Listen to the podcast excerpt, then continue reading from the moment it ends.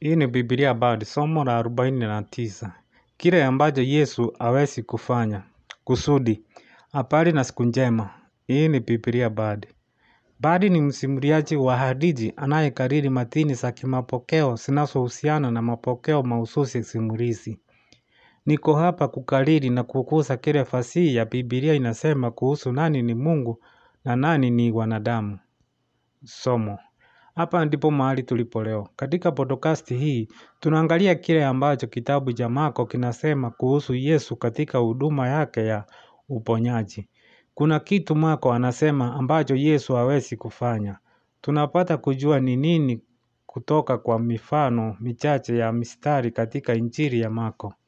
Yesu akampeleka mtu aliyemponya ukoma.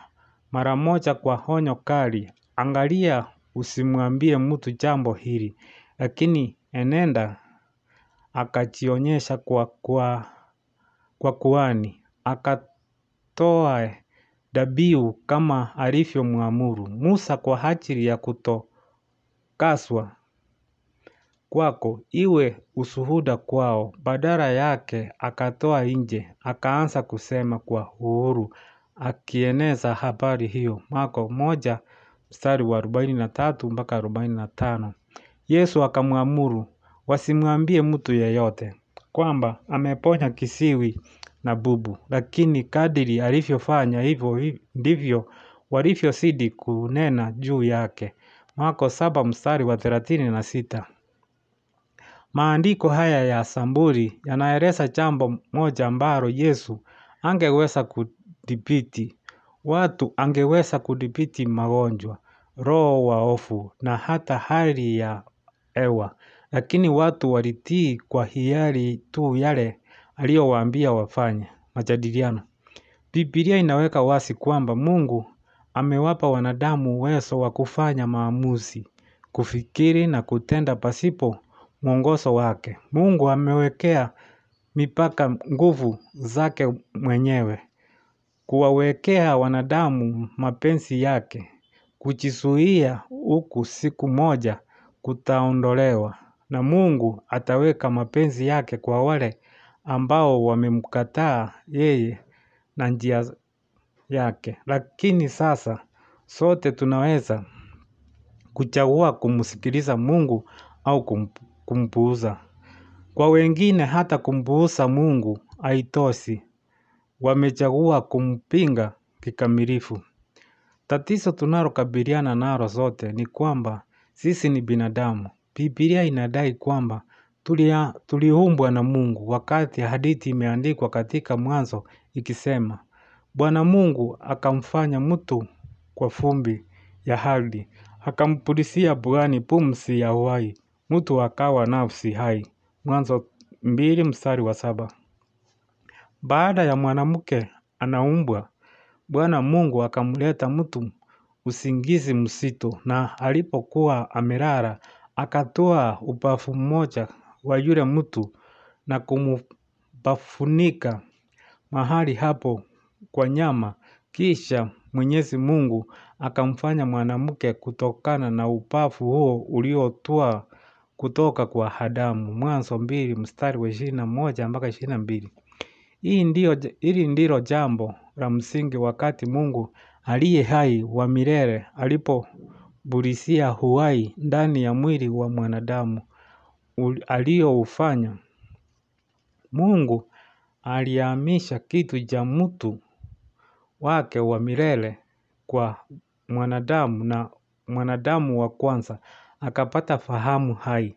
Mtu huyo wa kwanza Adamu na mke wake Hawa waliumbwa na Mungu wa milele wakiwa viumbe wa milele. Ingawa miili yetu ya kibinadamu ilivyofanya kutokana na vitu vinavyoharibika itakufa na kuoza. Fundisho la Biblia kutoka katika maandiko mengi ni kwamba nafsi roho zetu zitaishia milele. Hivi ndivyo maandishi ya Biblia yanavyosema. Wewe na mimi tuko huru kuamini au la. Muhtasari. Mungu ana kusudi kwa jinsi ambavyo ametengeneza uhusiano wake na wanadamu na jinsi ulimwengu unavyofanya kazi. Hatuna uwezo wa nguvu ambao hakuna kitu kingine chochote katika ulimwengu kinachofurahia. Tunaweza kumpuuza mungu. Tunapingana na mungu. Na kila kitu kilichopo sisi pekee tunaweza kuchagua kutomtii mungu.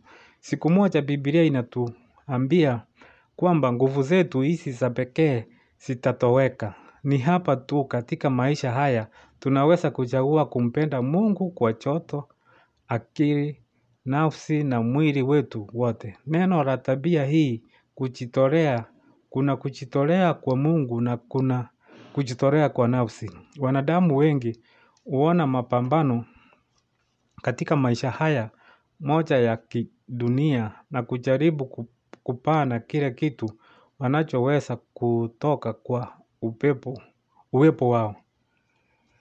Wanajiweka kwanza kutumia watu wengine mara nyingi kwa dhambi ili kuongeza maisha yao wenyewe raha na hadi yesu anatambua kitendawili.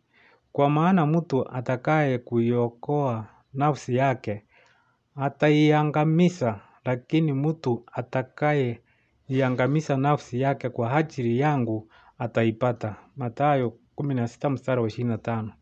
Yesu anapanua wazo hili katika sambuli ya kifungu kifuatacho. Mtu, mtu anayependa nafsi yake ataipoteza na mtu anayechukia uhai wake katika ulimwengu huu ataiweka kwa uzima wa milele. Yohana kumi na mbili mstari wa ishirini na tano. Tunakaribia mwaka wa podokasti lakini kila podokasti inatoa fursa kwa uamuzi wa kibinadamu.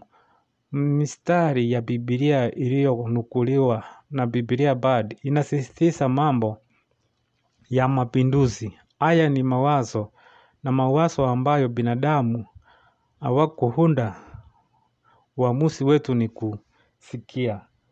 Kusiamini na kuzifanya kazi. Hatua ya kwanza ni kusikia kile ambacho mungu amefunua katika biblia kuhusu yeye na sisi. Hatua ya pili ni kuamini kuwa aliyoyadhihirisha ni kweli. Hatua ya tatu ni kuchukua hatua juu ya habari hii kwa kufanya kile ambacho mungu anasema kuhusu msamaha wa dhambi kupitia imani katika Yesu Kristo.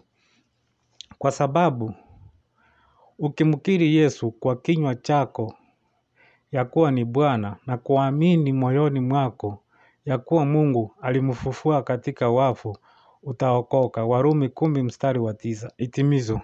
Hivi ndivyo biblia bado inavyofanya kazi. Marudio mafupi yaliyolengwa kwa karibu. Hakuna vikwazo, hakuna njia za sungura. Fuata biblia bard kwenye Twitter, Instagram na Facebook. Tumia biblia bard maswali, maoni yoyote unayopenda kutoa kwa bibliabard@gmail.com. Nimefurahia kusikia kutoka kwako. Asante kwa kunisikiza.